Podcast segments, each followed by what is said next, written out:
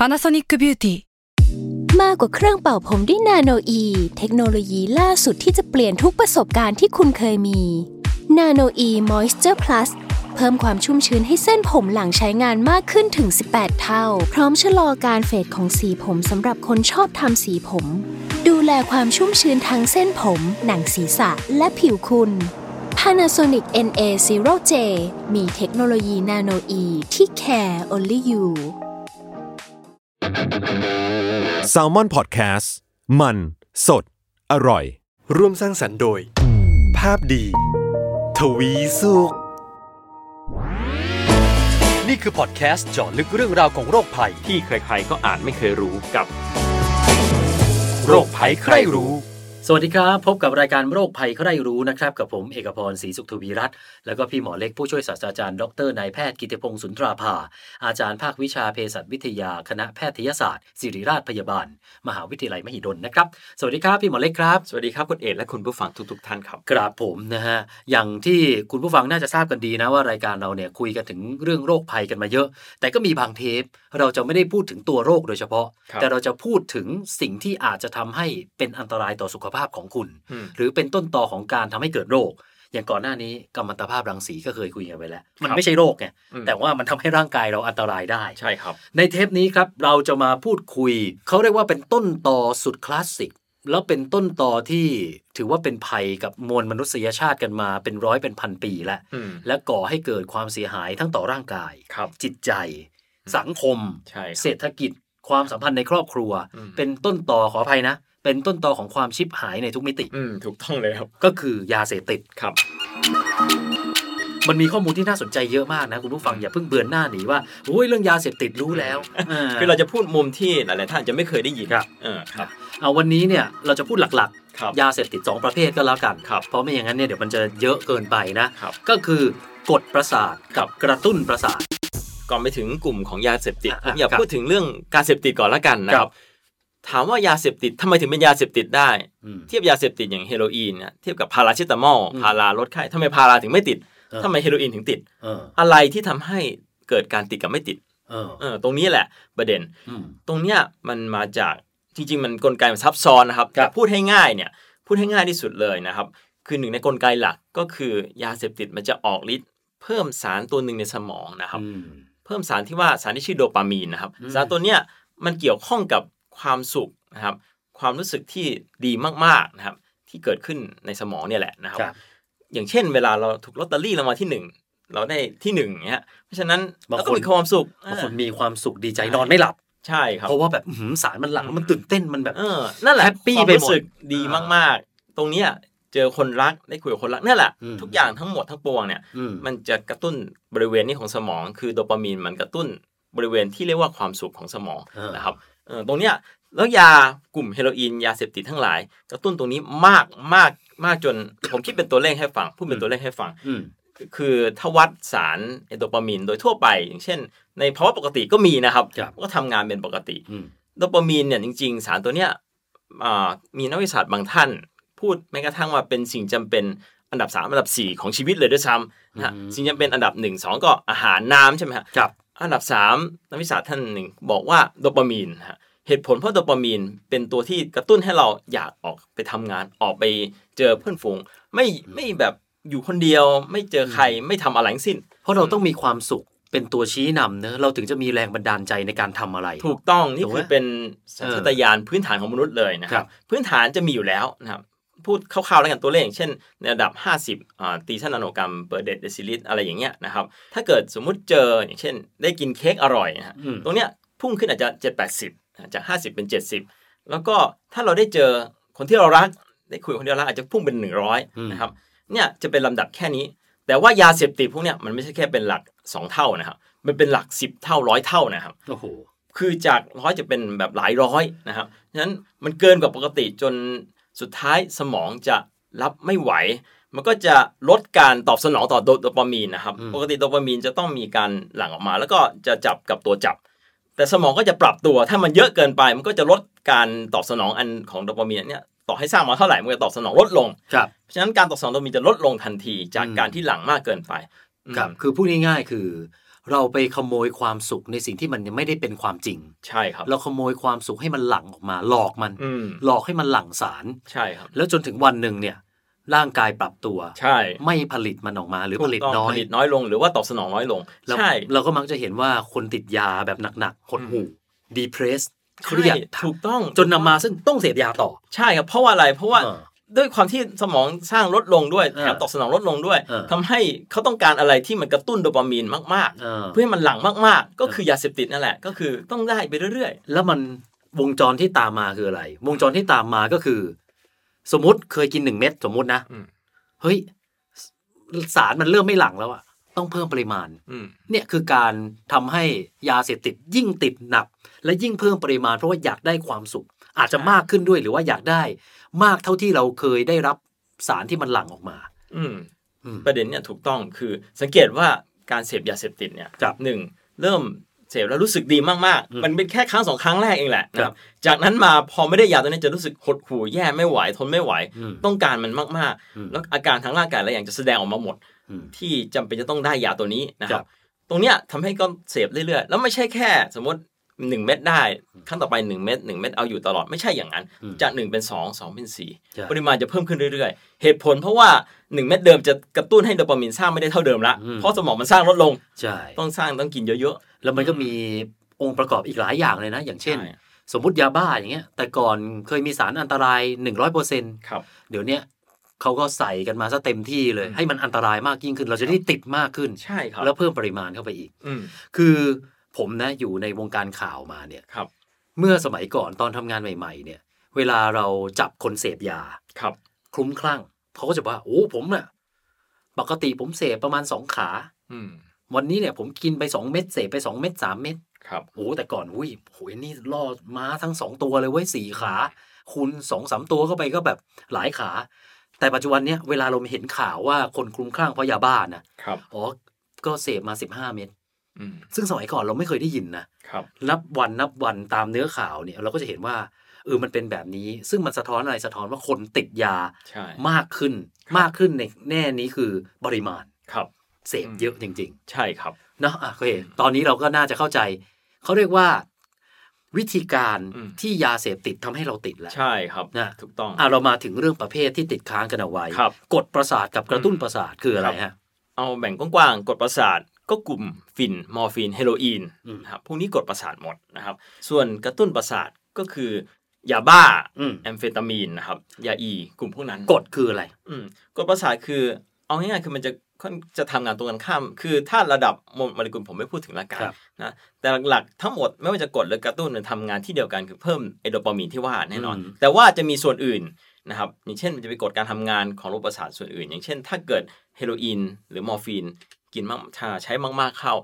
จะกดการทำงานของเกี่ยวกับการหายใจอืมหยุดหายใจตายได้เลยนะครับเออก็คือ จะเอาเอาไปบง่ายล็อกการทำงานส่วนเอออื่นถ้าเอาแบบพูดแบบชาวบ้านง่าย ๆ ถ้าให้มันเยอะเกินไปจะตายคนละแบบนะครับอ๋อถ้าเกิดแบบพวกกดประสาทก็คือให้มากไปก็จะอาจจะเกี่ยวกับการหายใจหยุด ที่เขาเรียกว่าช็อกตาย เออช็อกนั่นแหละเออหยุดหายใจครับส่วนถ้าเกิดกระตุ้นประสาทกระตุ้นการเต้นหัวใจกระตุ้นการทำงานของพวกความดันสูงหัวใจเต้นเร็ว สุดท้ายถ้ากินเยอะไปจะตายอีกแบบหนึ่งคือ อาจจะเอ่อเส้นเลือดสมองตีบอ่าแตกตายได้ หรือไม่ก็หัวใจเต้นผิดจังหวะเสียชีวิตได้ก็ จะตายคนละแบบกันนะครับเออก็คืออย่างยาบ้าเนี่ยเขามักจะบอกว่ากินแล้วคึกเสพแล้วคึกอืมแต่ถ้าเยอะไปมันคึกจนร่างกาย over อะใช่ครับร่างกาย overheat overdoseครับเนี่ยก็นี่คือสิ่งที่เขามักจะเรียกกันโอดีใช่เนาะยาบ้าโคเคนเป็นแบบนี้หมดเลยครับโอ้นะก็พอจะทราบเรื่องคร่าวๆแล้วของยาเสพติดนะครับ เรามาพูดถึงเอ่อเรื่องของประวัติของยาเสพติด ในในบางประเภทก็แล้วกันครับผมขอพูดโดยย่อก็แล้วกันนะ ว่ามันมีข้อมูลหนึ่งที่น่าสนใจเนี่ยก็คือเรื่องของสมเด็จย่าครับนะที่ภาคเหนือเนี่ยครับเราจะทราบกันดีนะครับว่าตั้งแต่ช่วงสมัยสงครามโลกนะอืมเป็นต้นมาเนี่ยประเทศไทยเป็นจุดจุดหนึ่งที่มีการแพร่ระบาดของฝิ่นเป็นจำนวนมากนะครับ โดยถ้าเรานึกย้อนกันไปเนี่ยนะ ก็ มันก็ไม่ได้มีอะไรแน่ชัดหรอกว่าเป็นเป็นชาติไหนเอามา แต่ว่าสิ่งที่อยากจะพูดถึงเนี่ยก็คือเรื่องของสงครามฝิ่นครับประเทศไทยเนี่ยทำสงครามฝิ่นโดยสมเด็จย่าใช่ครับ และสงครามฝิ่นที่สมเด็จย่าทำเนี่ยมันไม่ใช่สงครามยาเสพติดที่เราเคยได้ยินกันทั่วโลกนะว่าโอ๊ยเอาปืนไปยิงฆ่าตัดตอน แต่สมเด็จย่าเนี่ยใช้วิธีการทำสงครามกับฝิ่นโดยการให้ความรู้อืมแก่บรรดาชาวเขานะคือต้องบอกก่อนว่าไอ้บริเวณสามเหลี่ยมทองคำเนี่ย จุดที่เราเรียกว่าสามเหลี่ยมทองคำเพราะว่าสามเหลี่ยมก่อนมันเป็นจุดเชื่อมระหว่างสามชาติอืมก็คือไทยนะมาพม่าแล้วก็ลาวครับนะครับ แล้วเอาจริง ๆ มันก็แอบมีเหลี่ยมที่สี่ด้วยเพราะว่าเลยไปนิดนึงก็จีนแล้วใช่นะเลยไปนิดนึงก็ลาวแล้วนะครับนะมันก็จะมีมีมีจุดที่เชื่อมต่อง่ายครับอากาศเป็นใจครับ แล้วก็เป็นบริเวณที่เกี่ยวข้องกับจุดที่ทำผิดกฎหมายกันเยอะ เพราะว่า มีภูเขามีหุบเขาอืมง่ายต่อการหลบหนีไปยังประเทศเพื่อนบ้าน ง่ายต่อการหลบหลีกจากเจ้าหน้าที่ มันก็เลยเป็นแหล่งผลิตยาเสพติด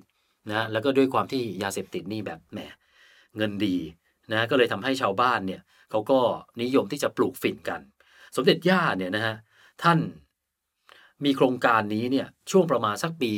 2530 กว่ากว่าๆท่านก็ทำสงครามเอาสตรอเบอรี่เอา เขาเรียกว่าเป็นพืชพันธุ์เมืองหนาวต่างๆ เนี่ยเอามาให้ความรู้ให้แก่ชาวบ้านที่อยู่บริเวณตรงภาคเหนือตรงนั้นเนี่ยเชียงใหม่เชียงรายนะครับ ให้มีความรู้แล้วก็ปลูกทดแทนฝิ่นครับตอนแรกเนี่ยเชื่อไหมฮะ ไม่มีใครเชื่อเลยนะอืมเอ้ยปลูกนี่มันสบายสบายๆปลูกตรงนี้มันเงินดีอืมแต่สุดท้ายก็มีการให้ความรู้มีอาสาสมัครเนี่ย บอกว่าเฮ้ยนี่มันยั่งยืนกว่านะ ให้เล่าให้ฟังถึง ความเลวร้ายของยาเสพติดผลร้ายคืออะไร ลูกหลานเราอืมโอ้ทำงานแทบตายอะเงินดีจริงครับแต่ลูกเราไปติดยาที่เราปลูกอืมอย่างนี้มันจะเป็นมันจะดีที่ไหน ก็ให้ความรู้กันไป จนสุดท้ายฮะเนี่ย ชาวบ้านก็เปลี่ยนมาปลูกกาแฟ มาปลูกสตรอเบอรี่ มาปลูกอ่าท้อบวยอะไรเงี้ยก็แล้วแต่นะที่พื้นที่ไหนเขาจะถนัดอะไร จนสุดท้ายฮะเนี่ยสงครามยาเสพติดผ่านมานะจนถึงตอนนี้ก็ 30 กว่าปีแล้วครับมันก็พิสูจน์ได้ว่า เออ ประเทศไทยเนี่ย เราชนะได้จริง ๆ คือผมไม่พูดถึงเรื่องของยาบ้า หรือว่ายาอีอะไรที่มันแพร่ระบาดในตัวเมืองนะ อันนั้นเนี่ย มันเป็นกลไกของเรื่องของมิติของของของเศรษฐกิจของเสรีนิยมอะครับเวลามันมีอะไรทุกประเทศจะเจอแบบนี้หมดอืมแต่ที่เราหยิบยกมิตินี้มาเนี่ย มันเป็นมิติของเรื่องของ ของเราเป็นพื้นพื้นที่ผลิตยาใช่แหล่งผลิตแหล่งผลิตเลยด้วยซ้ำครับนะเนี่ยมันเป็นมุมมองที่น่าสนใจครับอย่างฝิ่นเนี่ยอืมพี่หมอเล็กฝิ่นเนี่ยมันมันจัดเป็นอยู่ยาเสพติดประเภทแบบไหนฝิ่นมอร์ฟีนเฮโรอีนเป็นเออแบบประเภทกดประสาทกดนะทั้งสามตัวออกฤทธิ์เหมือนกัน แต่ความแรงจะต่างกัน ที่มาของครับยาเสพติดทั้งสามตัวนะพูดถึงฝิ่นก่อนเลยนะครับ ฝิ่นเนี่ยจริง ๆ มันจะเป็นพืชชนิดหนึ่งแหละนะคครับแต่ว่ามันจะมีสารออกฤทธิ์ กลุ่มตัวหนึ่งอะก็คือเป็นที่มาของมอร์ฟีนเนี่ยแหละนะครับมันช่วยแก้ปวดแล้วทำให้รู้สึกดีนะครับ ตัวนี้จริงๆฝิ่นนี่ย้อนกลับไปหลายพันปีเลยแหละนะครับเอ่อคนโบราณเขาเคยใช้กัน แต่ว่ายังสกัดออกมาไม่ได้จนกระทั่งเมื่อหลักร้อยกว่าปีก่อน มีนักวิทยาศาสตร์สกัดตัวมอร์ฟีนได้ ซึ่งมอร์ฟีนตอนแรกออกมากลายเป็นเหมือนกับยาวิเศษเลยนะครับครับแก้ปวดได้ชะงัดมากอืมโอ้นิยมใช้กันมากเลยเมื่อร้อยกว่าปีก่อนนะครับโอ้เป็นยาที่แพร่หลายโฆษณากันแบบเกลื่อนเลยนะครับ ในสมัยก่อนนู้นนะครับครับเออแล้ว จนกระทั่งสักระยะหนึ่งด้วยความที่มันเป็นยาเสพติดสุดท้ายมันเสพติดแล้วก่อผลเสียนะครับเออตรงเนี้ยถึงได้รู้ว่าตัวเนี้ยเป็นยาที่ไม่ดีละอ๋อเออแล้วก็มีบริษัทยายักษ์ใหญ่อันหนึ่งก็คิดค้นเฮโรอีนขึ้นมานะเพื่อเฮโรอีนเนี่ยก็เป็นตัวทดแทนมอร์ฟีนนะครับ เข้าใจว่าน่าจะเป็นตัวช่วยมอร์ฟีนระยะแรกที่เฮโรอีนออกมา เป็นยา สำหรับรักษาคนติดมอร์ฟีนด้วยซ้ำคือให้ปุ๊บเขาหายติดเลยนะ แต่ประเด็นคือไปติดเฮโรอีนแทนมันหนักกว่าเก่าอีกเพราะฉะนั้นเฮโรอีนเองเนี่ยก็เลยเป็นตัวหนึ่งที่ออกมาเป็นยาเหมือนกันในยุคแรกครับเพราะฉะนั้นกลุ่มพวกเนี้ยเป็นยามาก่อนหมดเลยนะครับอืมก็เห็น มีรายงานมาด้วยว่าแบบเป็นยาที่ถึงขั้นแบบโฆษณากันแบบเออกระเริกใช่ครับแล้วก็บอกสรรพคงสรรพคุณอะไรกันดีเลยใช่ไหมครัฮะบอืมรวมถึงยาบ้าด้วยเอแออมเฟตามีนเหมือนกันนะคครัรับบแอมเฟตามีนก็เป็นอ่าเป็นตัวสกัดทางเคมีตัวหนึ่งแหละนะครับ มีฤทธิ์กระตุ้นนะครับเอ่อซึ่งอันการกระตุ้นนี่ทำอะไร ไม่หลับไม่นอนเออโอ้โหคึกมาก เชื่อไหมครับ ในสงครามโลกเนี่ยครั้งที่หนึ่งครั้งที่สอง มีการใช้แอมเฟตามีนในทหารโอ้เอ่อแทบจะหลายชาติใหญ่ๆอะสหรัฐหรือว่าเยอรมันพวกเนี้ยเขาก็ใช้แอมเฟตามีนกระตุ้นทหารโอ้นะฮะนี่เป็นแบบในประวัติศาสตร์เลยทำให้ทหารกล้าออกรบอืมโอ้โหไม่หลับไม่นอนแล้วสู้แบบดีมากใช่ครับอ่าออเดี๋ยวทีมงานนะเดี๋ยวเราจะให้ทีมงานเอาภาพโฆษณาครับ สมัยโบราณ เดี๋ยวจะไปแปะในเพจด้วยนะครับครับมันมีภาพหนึ่งเมื่อกี้พี่หมอพูดถึงทหารมันมีโปสเตอร์ฮะเป็นโปสเตอร์ภาพวาดทหาร อากาศของอเมริกาหน้าขึงขังเลยอืมแล้วเขาก็มีข้อความเขียนเอาไว้ว่า Pilots นักบิน mission หรือว่าอ่าภารกิจเนี่ยมันเยอะเกินไปใช่ไหมแล้วไม่สามารถที่จะตื่นตัวหรือว่าตื่นนอนขณะที่เราอยู่บนอากาศได้ใช่ไหมครับ นี่เลย take amphetamine กินยาบ้าซะ ระวังให้ดีเถอะ watch out Canadian here we come US Air Force โอ้โห ก็คือโฆษณากันอย่างนี้เลยว่า กินเลย กินยาบ้าเลยครับเนี่ยระวังให้ดี Canadian อเมริกามาแล้วอืมโอ้โห นี่ถ้าเป็นโปสเตอร์อย่างเงี้ยแปลว่า เป็นโปสเตอร์จากรัฐนะอืมใช่ครับถูกไหมเออแล้วมีอันหนึ่งน่าตกใจกว่านั้นอีกครับโปสเตอร์เด็กนะครับครับเป็น แอมเฟตามีนสมัยก่อนเคยใช้เป็นยาขยายหลอดลมนะครับ ขยายหลอดลม เออ มันมีฤทธิ์ช่วยขยายหลอดลมด้วย ก็คือให้พ่นแล้วก็ช่วยเรื่องหอบหืดเออเออก็คือโฆษณารูปเด็กเล็ก ๆ อะอืมแล้วใช้แอมเฟตามีนยาบ้าเนี่ยแหละเนี่ย Benzedrine inhaler ใช่ไหมมันเป็นชื่อยี่ห้อในสมัยนั้นเออเออแต่ก็คือยาบ้าเนี่ยแหละ ตัวเดียวกัน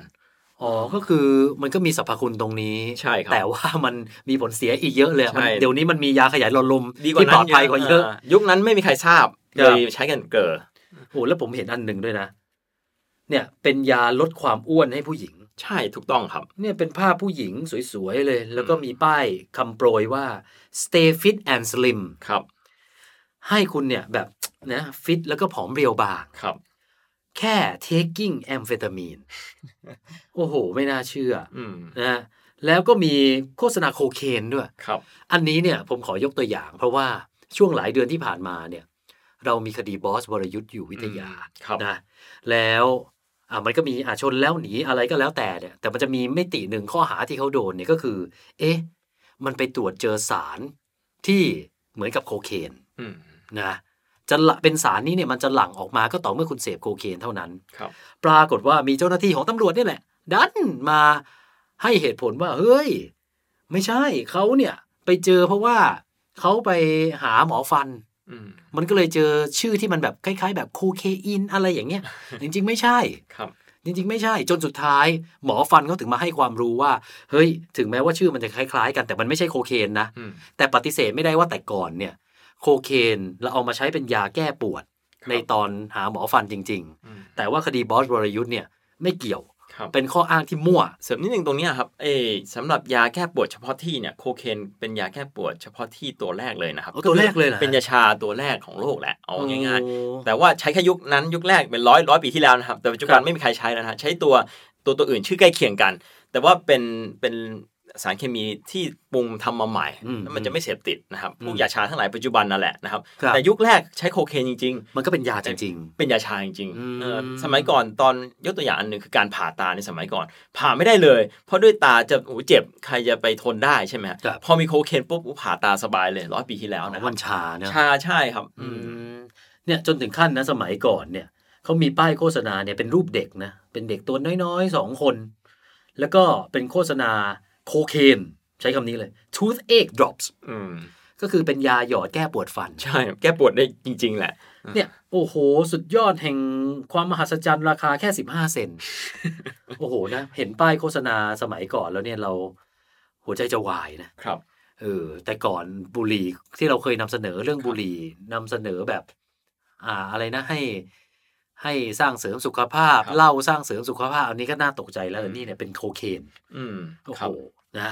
อะไหนไหนไหนพูดถึงโคเคนแล้วครับ ผมเชื่อว่าคงมีหลายคนมีคำถามนี้ตามมาอืมขออภัยนะที่ต้องพาดพิงแต่มันเป็นประวัติศาสตร์จริงครับๆก็คือโคคาโคล่าอืมครับโคคาโคล่าโคกเนี่ยแหละอืมนะ คนก็เอ้ยชื่อทำไมเป็นอย่างเนี้ยอืมแล้วชื่อมันแบบโคคาโคคา ก็คือใบโคเคนคือใบโคเคนฮะทำไมทำไมเอ๊ะแล้วคุณมีโคเคนอยู่ในน้ำดื่มคุณหรือเปล่าอืมก็พี่หมอเขาไปหา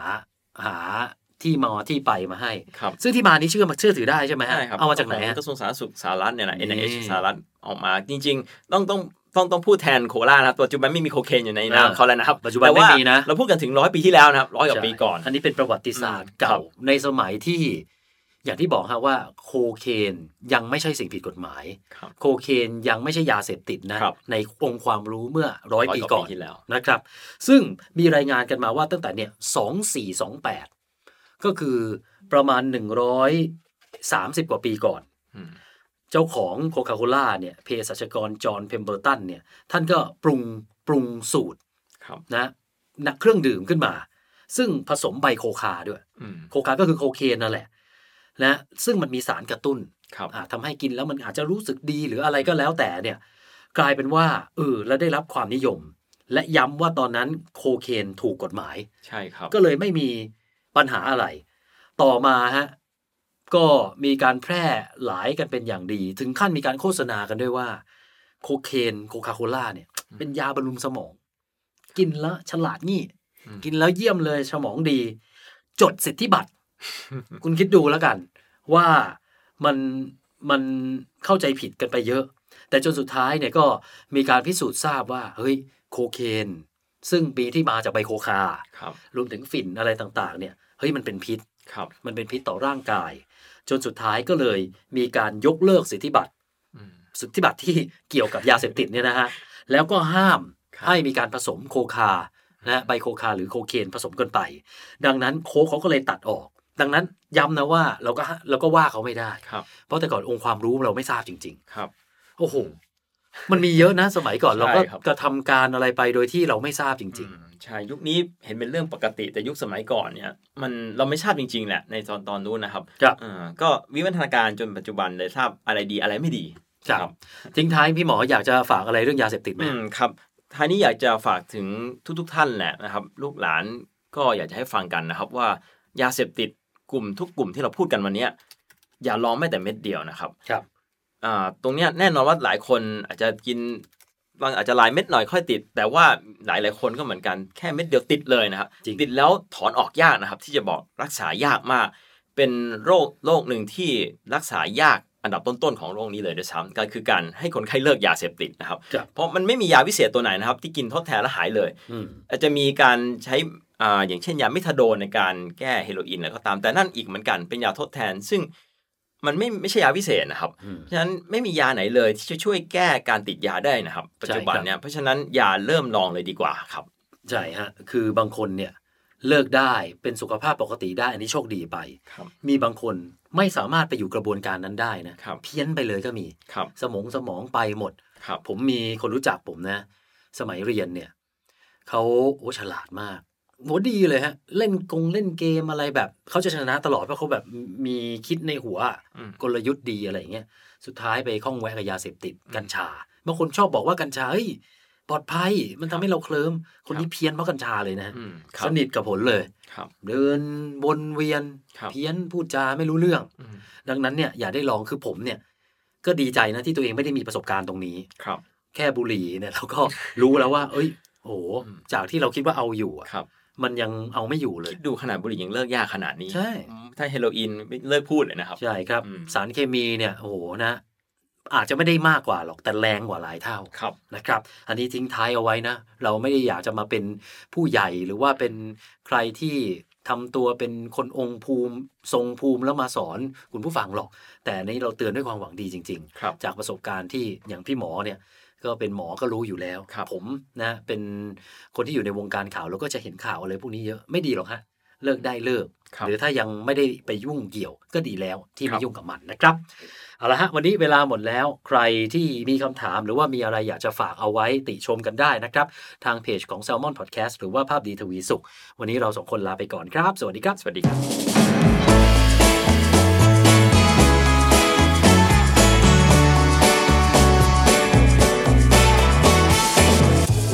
ใครรู้